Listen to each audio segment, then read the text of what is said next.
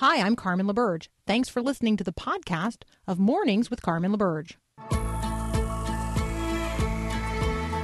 Helping you wake up, remembering this is our Father's world. This is Mornings with Carmen LaBerge on Faith Radio.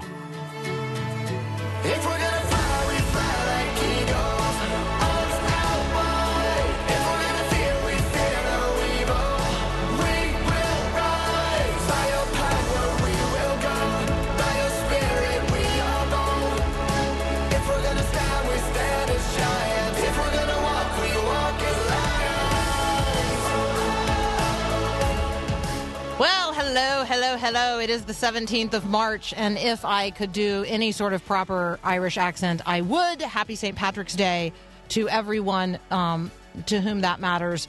Uh, and this I can promise you the grass is going to get green, and there will be clover in it because uh, that's how it happens.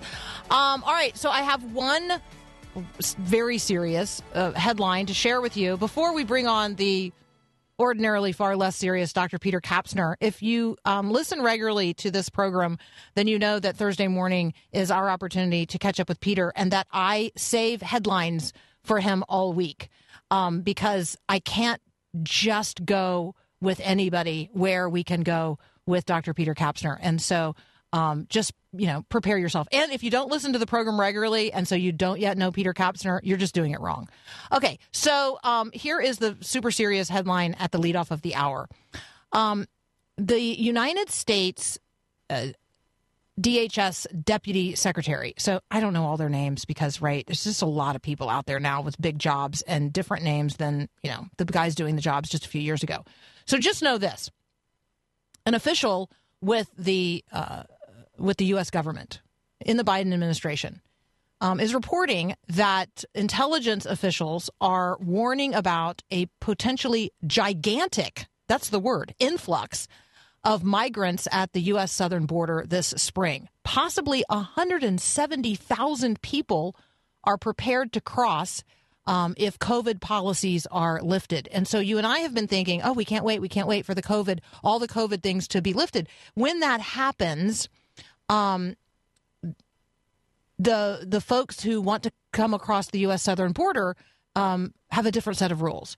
So during um, COVID restrictions, U.S. border officials have turned away more than a million people um, just based on COVID rules. And so when those policies end, um, all those folks are going to head to the border, and the reason for which they were turned around the last time will no longer exist. That barrier to entry will not exist. The, oh no, there's a COVID rule preventing you from entering, um, that particular rule or that set of rules would be gone.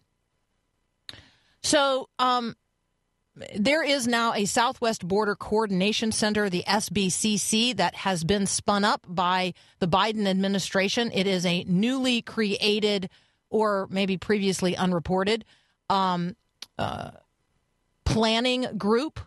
Um, they are working on the Southwest Border Mass eh, Mass Irregular Migration Contingency Plan. Yes, uh, that's a DHS branded thing now. The Southwest Border Mass Irregular Migration Contingency Plan, uh, run now uh, headquartered at the old St. Elizabeth Hospital in D.C. Um, it's a big facility that's now been converted solely over to this use by the Department of Homeland Security. Uh, so the plan is massive and major and significant, and a border surge is expected this spring. And I, I you know, it's not a lot, a lot of people talking about it because we got other things that we're focused on.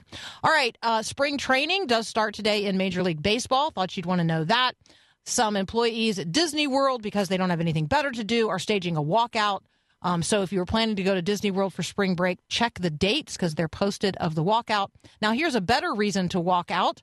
Um, one of the stars of Moscow's ballet, Olga Smirnova, she quit the Russian ballet over the invasion of Ukraine, and she will now be dancing instead for the Dutch National Ballet in Amsterdam. So get your ballet tickets in Amsterdam. Um, why did she do this? Her grandfather is Ukrainian, and she uh, wrote um, on social media that she is against war with all the fibers of her soul. And she goes on to talk about um, why she walked out of her job, um, or maybe I don't know. If you're a ballerina, I don't know. You probably do something far more graceful and dramatic than walk out of your job. But anyway, there are people taking a stand, and I want to um, celebrate them as they um, as they do so. My first question to Dr. Peter Kapsner is going to be whether or not he accepts my declaration as a, a transtemporalist, whether or not he's a Greenwich meanie, having just arrived back over the pond from uh, from Europe. Is he also transtemporal, or just have jet lag? Yeah, that's that's what we're going to spring on Dr. Peter Kapsner first here on Mornings with Carmen.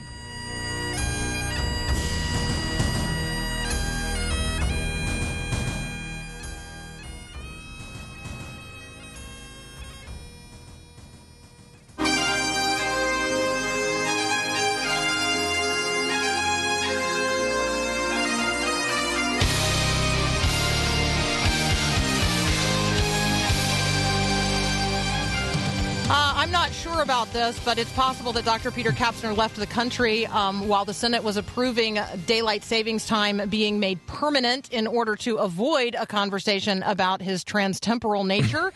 um, but, Peter, while you were away, the U.S. Senate um, passed a bill that would um, make daylight savings times permanent, which would have a dramatic uh, effect and impact on our program because some of our radio towers don't go to full power um, until a particular time related to time.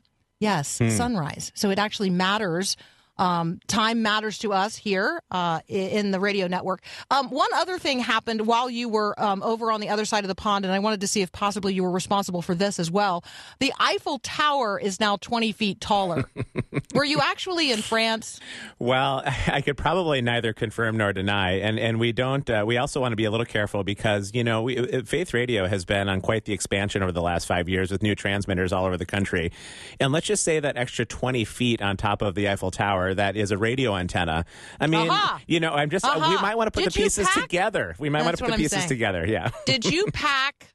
Did you pack uh, something before you left, and while you were there, snuck over there and installed a Faith radio signal on the top of the Eiffel Tower? I mean, is that is it possible? Can you either confirm or deny that that happened? Well, I can just I can say this that the Eiffel Tower is unique among architectural structures that does allow you to climb up the slide uh, side of it because there's a lot of iron put together for some handholds and footholds. So that's as far as I can go with this, Carmen. I probably shouldn't say more. You're so spidey. I appreciate it. All right, let's talk dogs. Um, while you were away, we learned um, from the American Kennel. Who is it? The AC. Who are they? The American Kennel Association? No. The. I'm going to have to pull up the article. There's something akin to that. I can't remember There's, the exact there's name kennel. of it too. There's a kennel involved, which right, dogs of don't like at all. right. Um. Oh, the American Kennel Club. It's a club. Um. They. Um. They have let us know that, like, for 31 years running, um, 31 years, unprecedented. 31 years. The Labrador Retriever, number one among dogs. Number one. Like, I just feel like the Labrador Retriever could just have an "I'm number one" tag now. clearly, right? clearly. Yeah. The um, hairless Zolo Chulniti is comes in number 119. And part of that is because you can't even say its name. yeah, I think it's underrated. doesn't- the name and it is an issue, but the any dog is underrated. Exactly. It doesn't have any hair. Oh. okay. So, um, dogs. Do you have a dog? Do you like dogs? How do you feel about the dachshund coming in at number 10? Yeah, Mm-hmm. this is a, this is a good question, Carmen, and and I know too that we'll talk a little bit about dogs being uh, man's best friend as that moniker associated with, but dogs in general, and and at the risk of alienating probably ninety nine point nine percent of our faith radio listening base, because I've been in studio with you where we've asked for dog photos coming in, Mm-hmm. and and the the line lights up like no other question. They start sending in dogs, you start speaking in dog and puppy talk, and and Mm-hmm. the place just explodes, right? So I'm going to say this: I I'm maybe I'm a little bit more than a dog agnostic. I really enjoy dogs. I, I think I would consider myself this. I'm a dog grandparent in the sense that I love to play with dogs all day, but I love to give them back at the end of the day. Um, dogs are a ton of work. So just like a grandparent that loves to take care of the grandkids all day long and spoil them and have fun with them and then give them back at the end of the day, I think that's where I fall on the dog category. I genuinely love them. Everybody in Great Britain seems to have a dog. They're all over all of the parks. We walk through Hyde Park a couple weeks ago, uh, right in front of Buckingham Palace, and everybody had their dogs out. They're amazing, but man, they are a lot of work. And I've got five kids uh, at home, and so uh, I think we just don't have the bandwidth for the dogs. But boy, I sure do love them. All right, so there are uh, two dogs in um, in the sh- in the Radio Shack she shed, um, and just that you know, there's been a little bit of an internal conflict. And um, Sassy, both of my dogs are Canardleys. You can hardly tell what their mom and dad were. Um, but Sassy, who is now nearly 12, has been unceremoniously displaced. Um, young, uh, the young pup known as Millie. Um, has usurped the throne of what we call the princess pillow in the, the she shed. yes. And it's just just just devastating. All right, the old dog now just flat on the floor. All right. No princess pillow in sight. That's the dog news here on uh, on this Thursday on the Faith Radio Network. I know this is exactly why you tune in. Um, we are going to ask Dr. Peter Kapsner next if he were ever going to make it into the Guinness Book of World Records. What would it be for? in the context of a conversation about the world's largest potato. Yep, that's up next here on Mornings with Carmen. When are smiling. Dr. Peter Kapsner, who will now henceforth be introduced as a dog agnostic and potentially transtemporal Greenwich meanie. Uh, all right. Um, what is going on with the person who thought they had the world's largest potato and then maybe didn't? Yeah, that was a great story. Did you see the picture of that potato? That, I mean, I, this- I know. I love it when potatoes are misshapen anyway. I'm not a round Mr. Potato Head kind of potato person. So this was a gig. How they could even lift the this misshapen potato was stunning to me. And I think they, it was uh, New Zealand, right? And they thought they had the world record, only to find out otherwise. Yeah, I mean, I just feel like you dig up a potato of this size, you are thinking to yourself, "We have done it. For we have sure, done it." Like, right? We Yes. right. So they thought they had dug up the world's largest potato in the garden of their small farm near Hamilton. Uh, this is in New Zealand. Um, and then they had their dreams turned to mash after Guinness wrote to say that scientific scientific testing found it wasn't, in fact, a potato after all. Dun dun dun. But the thing Who is, even knew that they were DNA testing the stuff that people are sending in? Yeah, and the reality is, is I'm sure that you could mash that up and fill up five Thanksgiving Day tables, and nobody would know the difference. I mean, there's could- no chance. You you just need a lot of butter and a lot of cream, a bit of garlic, and I'll tell you what, you, you could serve a lot of people with that potato. I'm sticking with a potato. I don't think it's a different kind of vegetable. It's a tuber. Uh, as it, it says, it's a tuber of a type of gourd. I don't even know what that means. I don't either. But there you either. go. That's what's going on. If you were going to um, be in the Guinness Book of World Records, what might it be for? Yeah, that I was I was thinking about that question this morning a bit, and and I think digging up some kind of produce would be a pretty good reason to be in the Guinness Book of World Records. But I have to say, I've got enough of diva in me that I would really want to go big. I something about maybe living on Mars for a year. I know Matt Damon already did that, so I might not get the world record for that that part of it, um, or, or exploring the the Mariana Trench, something along those lines, where you're the first to really be an explorer. If I had another life to live, I would love to get shot into outer space and uh, and just live on a planet. Uh, ever since C.S. Lewis's um, Perelandra series, if if people have not read that series, it's a really underrated series that C.S. Lewis wrote about the same time as the Narnia books, and his the the theological puzzlings that he is able to represent in the midst of a space story. It's maybe the best space trilogy I've ever written, and I think even since that time, Written? yeah, That you've ever written? no, that he has ever written. I don't. You know me. I don't write anything. said- you can't find me on social that- media. You said that I've ever written. I don't know. I'm just calling you I was out. just Go being ahead. Mm-hmm. prophetic. Uh, Paul Perot has been telling me I have to write some books, and so I'm just being a bit prophetic on that on that account. But read it. The C.S. Lewis trilogy is so good, and and since that time, I've always wanted to go to outer space. It's it's phenomenal. I have thoughts. I won't share them. So, um, Anna Sorokin. I know this is not in your notes, but I just came across this. I actually, so there's this Netflix series called Inventing Anna. I thought it was just a story. Apparently, it's based on a true story of Anna Sorokin, who is um, a convicted swindler. She claimed to be a German heiress. Um, anyway, um, first of all, I didn't know it was a true story or based on a true story, and so now I have to do more research. But it gives me the opportunity to talk about um, the inheritance we have in in Christ and what is preserved for us and awaiting us in heaven. Um, because people do want to imagine that they are heirs, H E I R, right? Yeah. And so this woman has like apparently fabricated a whole fake identity as an heiress. Um, and I can we can say to Christians, your your inheritance is not fake. You're a real heiress of the kingdom of heaven.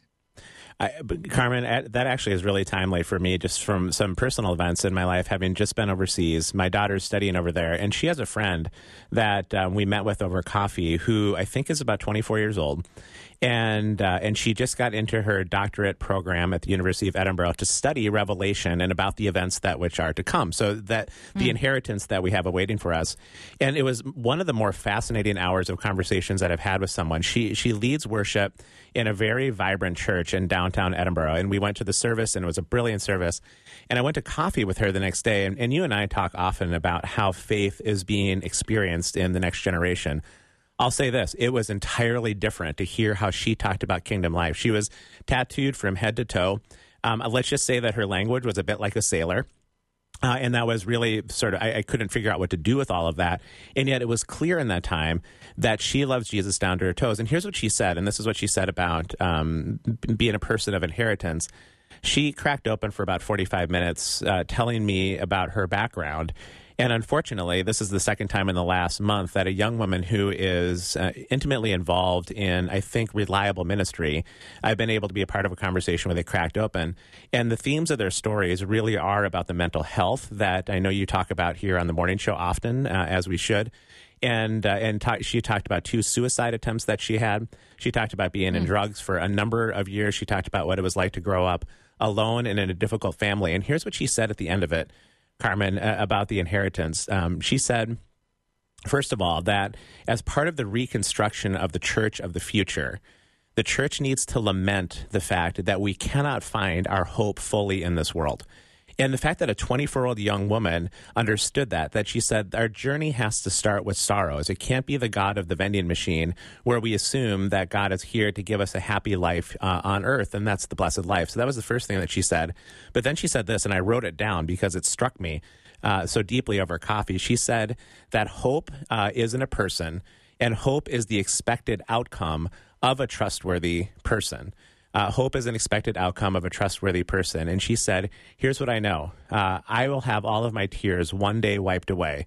And that, that will happen after Jesus returns. The hope that we carry, the hope of glory, she said, is that we are waiting for that day in which all of our tears will be wiped away. And we have an inheritance that we are have waiting for us. We get a deposit of that by living hope filled lives through the Spirit together in this world as we wait for the world to come.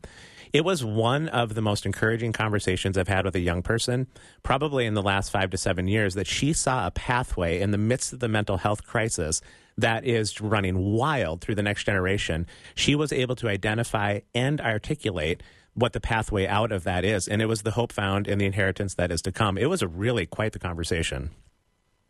Thank you so much for sharing that. Yeah, I, Like it- that is so it's so encouraging. Yeah, it really it's it it caused me to rethink. I, I've been doing so much reconstructive work with young people here at the University of Northwestern St. Paul, where I teach, and it's been a a, a really engaging, exhilarating process. But she gave me some pieces of the puzzle. Uh, and as did this other young woman that I talked to about a month ago, who's involved in the headquarters of a pretty significant evangelical church, and she's about 24 years old. And their stories were so similar in terms of what they've experienced, and their hope was also so similar. I really began to see some pathways. It was really exciting. So, um, we should at some point talk about um, what's going on at the University of Northwestern St. Paul in terms of the um, curriculum and offerings related to new Bible courses and interpreting scripture and discipleship, like this holistic discipleship approach and biblical thinking and living. Um, I, let me just say, I know that I should have been paying attention before now, but I just learned about all of it yesterday. Mm, yeah, it's exciting. There's a big revision of the curriculum. I know for me know. next fall I'll be teaching. I know. I went to a teaching in that. webinar. It's great. Yeah, no, we're I'm really excited by what we're doing here. It, it's legitimate. It's so it's so exciting and so cool. Okay, so you guys should check that out at unwsp.edu. That's the place. University of Northwestern St. Paul.edu. unwsp.edu. As you're thinking about where your high school seniors are going to be going next year, or maybe you have a kid who's taken a gap year, um, or maybe you're thinking, you know what, it's time for me. It is time for me to go and um, and explore the next level and layer of my own um, educational experience, and now is the time. Well, I mean, we'd love to have you. We would. unwsp.edu. You can um, take classes with Dr. Peter Kapsner where he will um, wax eloquent, not only about the things of Scripture, but um, yeah, other things as well. Yeah, he and- is and- my other other things as well guy. You, that's exactly right. And you know how pervasive I am on social media. So this is not just the only opportunity to find my work. Yeah, you got to go to the university to find him. All Yeah, right, exactly. Peter, thank you as always so much. Bless I you, love my it. friend. Yeah, talk to you We got to take a break for BreakPoint with John Stonestreet. You're listening to Mornings with Carmen. We'll be right back.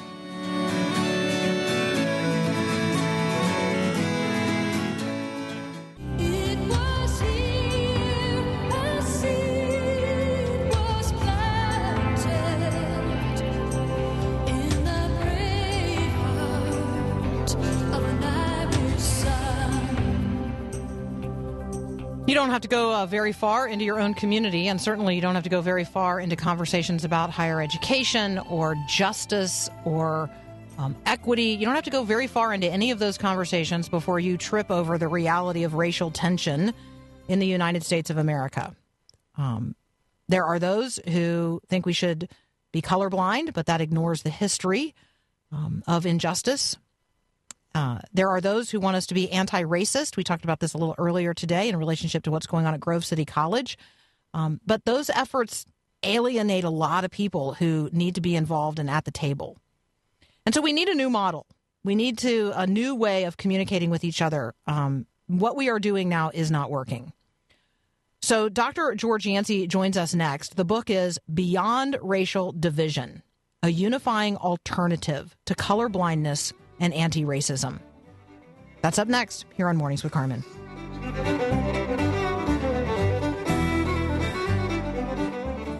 Show me your face. Fill up this space. My world needs you right now.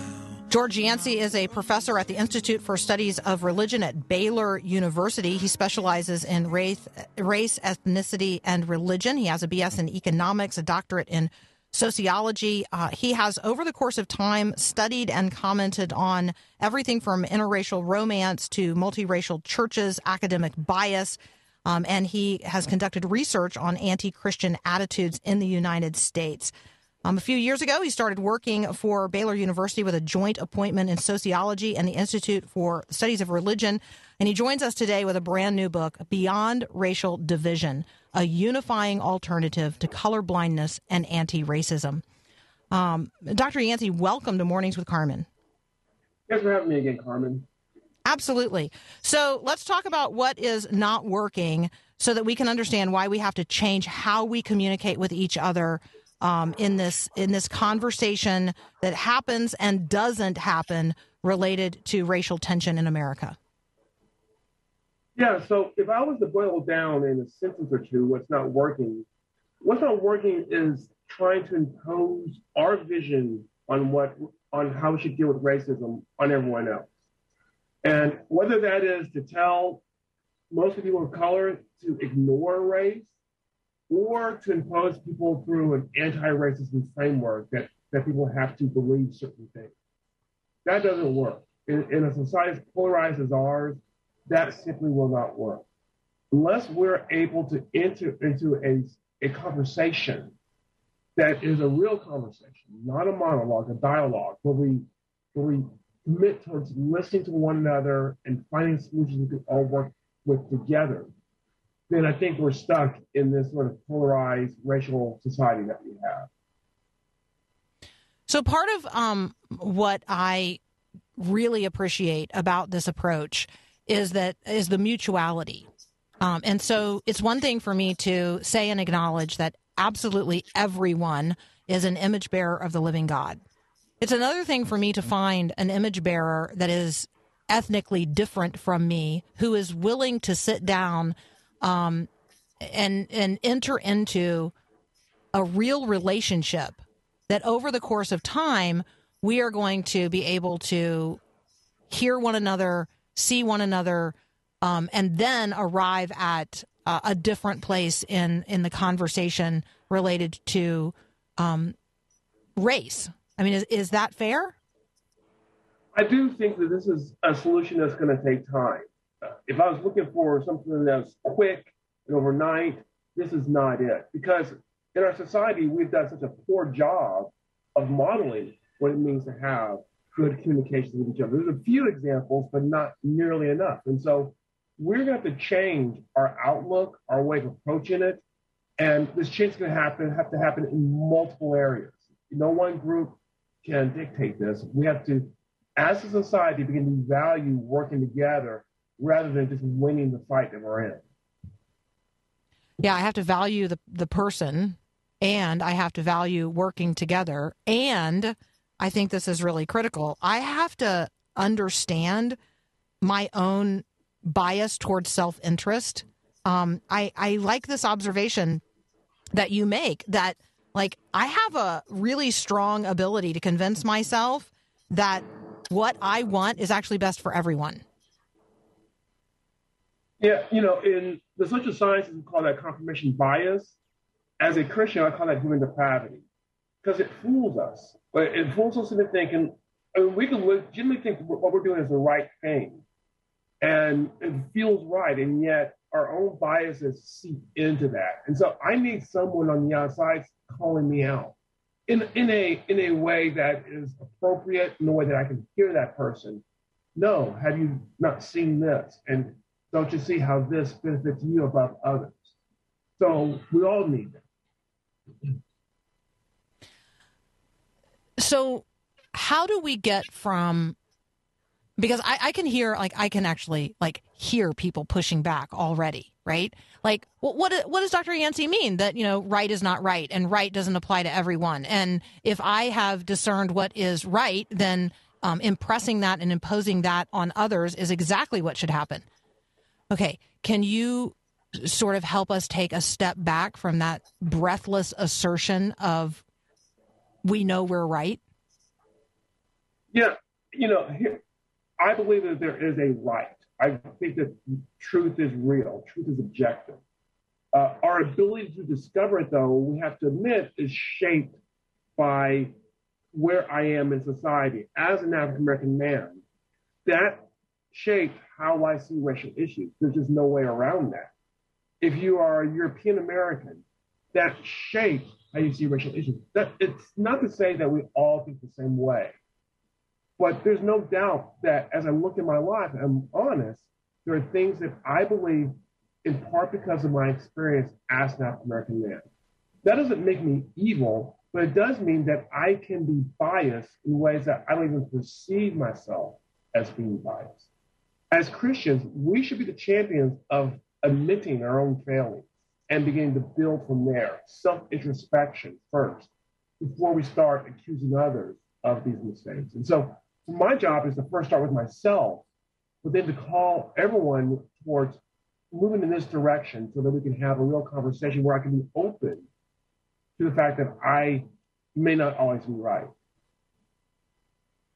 We're talking with Dr. George Yancey about his new book, Beyond Racial Division: A Unifying Alternative to Colorblindness and Anti-Racism.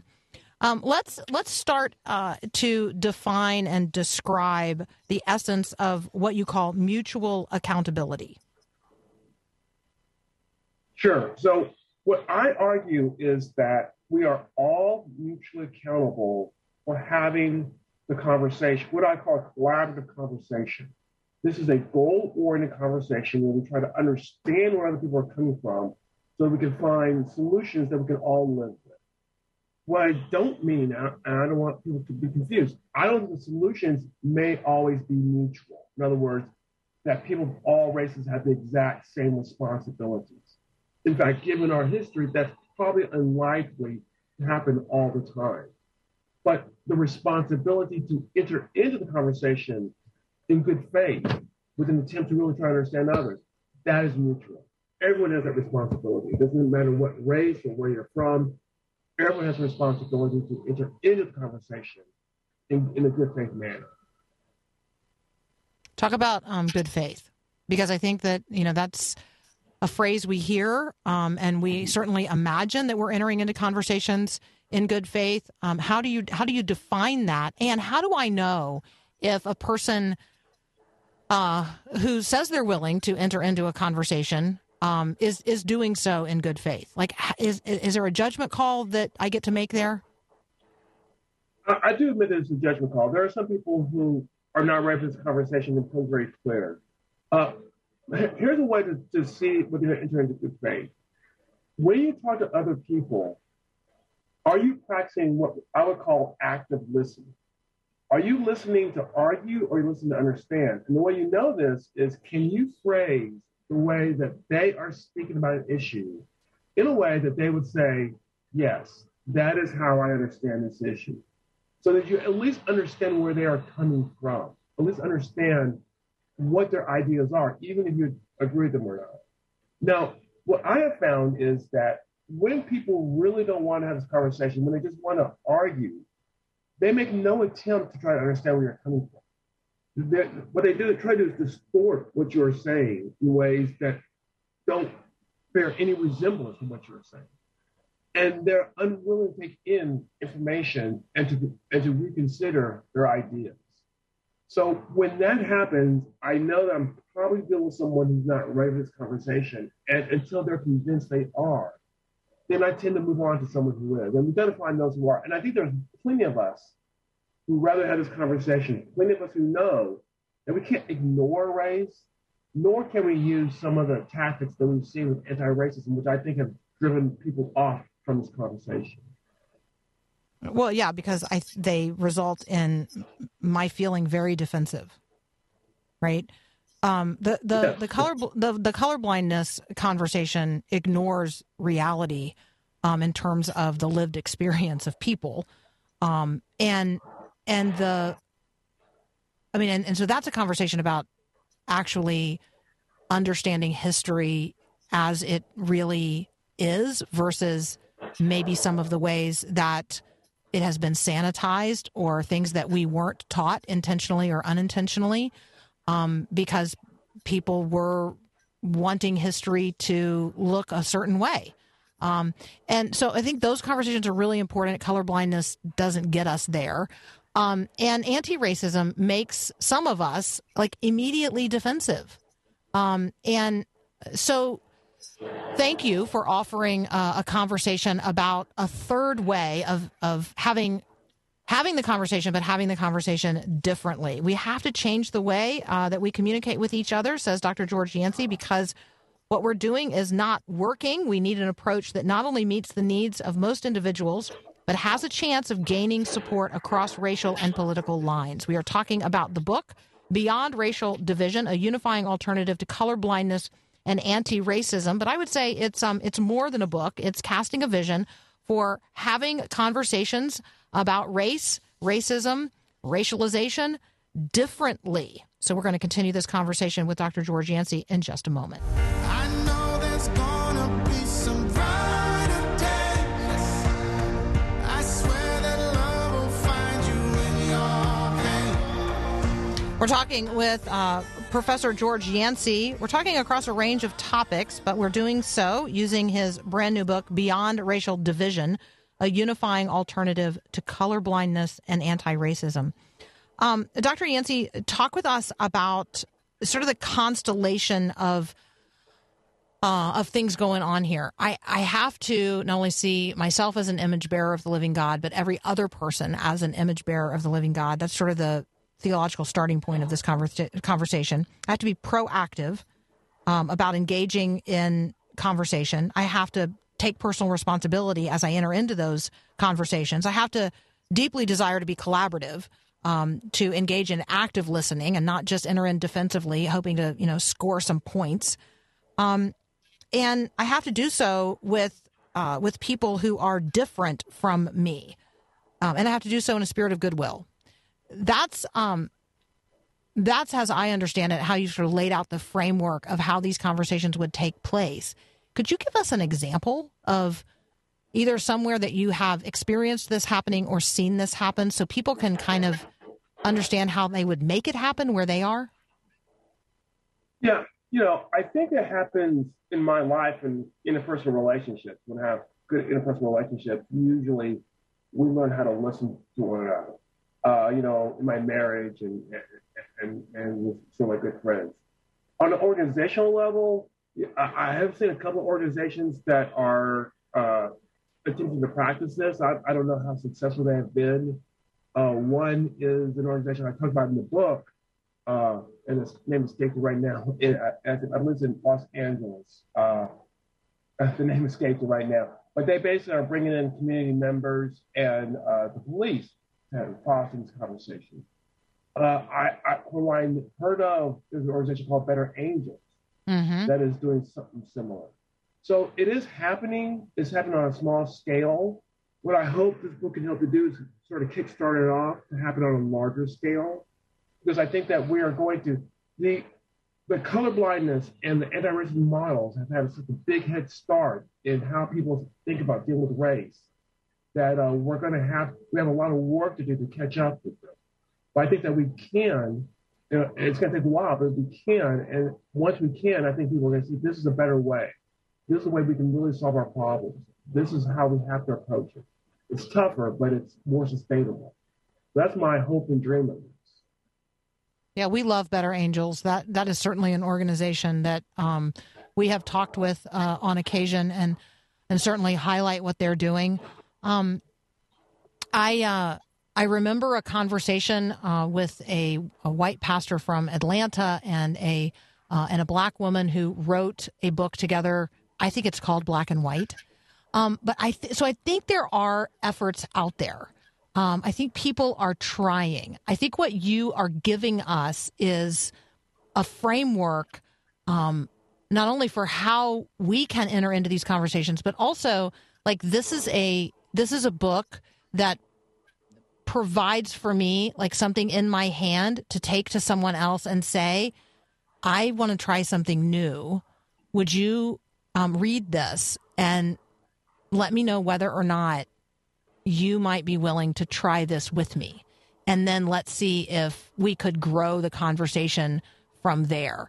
Um, that would be me being proactive. It would be me intentionally reaching out to a person diff- who I recognize is different from me, a person who I've already um, uh, discerned as a person of goodwill, um, and to just to take the first step and say, you know, here's a framework.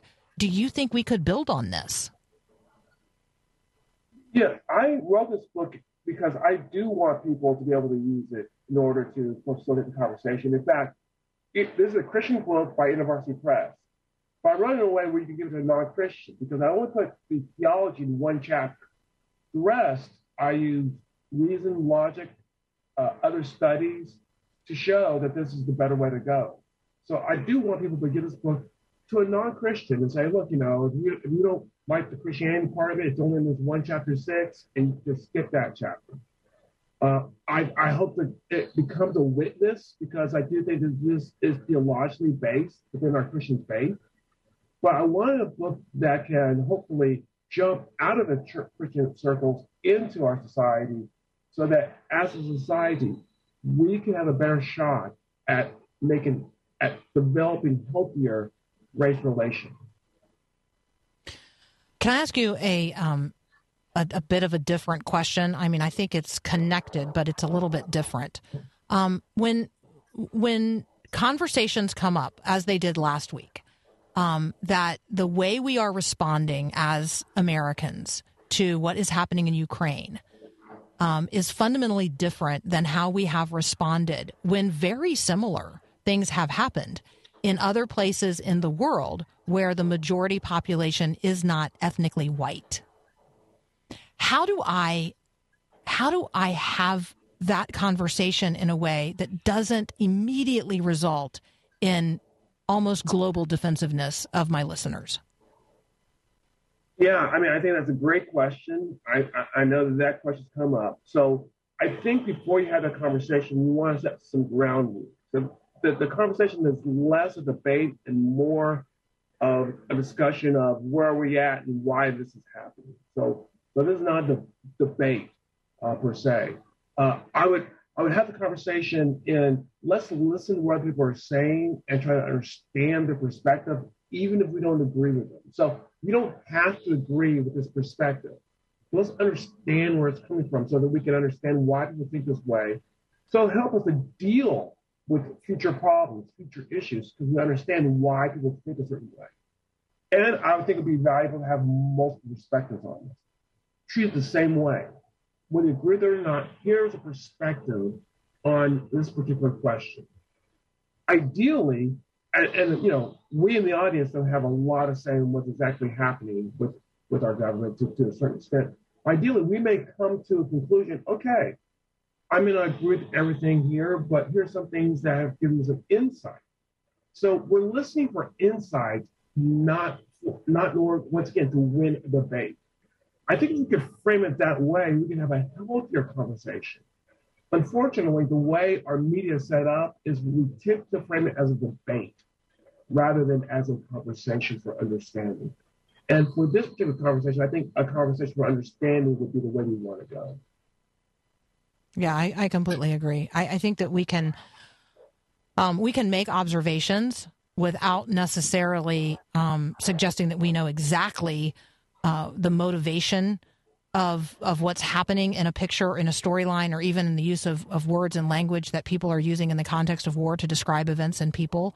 And so, some grace, I think, is um, necessary as well in all of this. Um, you are very gracious. And uh, so thank you, Dr. George Yancey, for your time today. Thank you for what you're doing every single day at Baylor University. Um, at the Institute for the Studies of Religion. Thank you for the book, Beyond Racial Division A Unifying Alternative to Colorblindness and Anti Racism. Thank you, um, George, and have a great day. Thank you for having me. Absolutely. We'll be right back.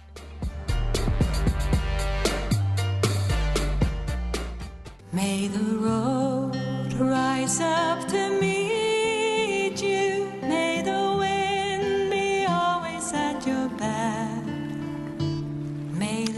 Uh, okay, no. In fact, uh, it is not a Faith Radio tower on the top of the Eiffel Tower. I, I apologize for those of you who thought my jesting might be serious on that particular matter.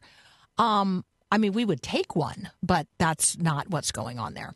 Uh, it has been a delight and a joy to gather with you in this time. Thank you so much for including these conversations in your day. I am hoping they will be um, fodder for the conversations you will in turn have with others. So, what is something that we've talked about today that you could imagine yourself talking about with someone else?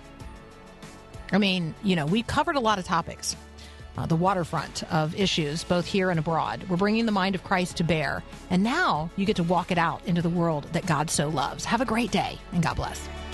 Thanks for listening to this podcast of Mornings with Carmen LaBerge from Faith Radio. If you haven't, you can subscribe to automatically receive the podcast through iTunes or the Google Play Music app. That way, you never miss an episode. It's also available anytime at myfaithradio.com.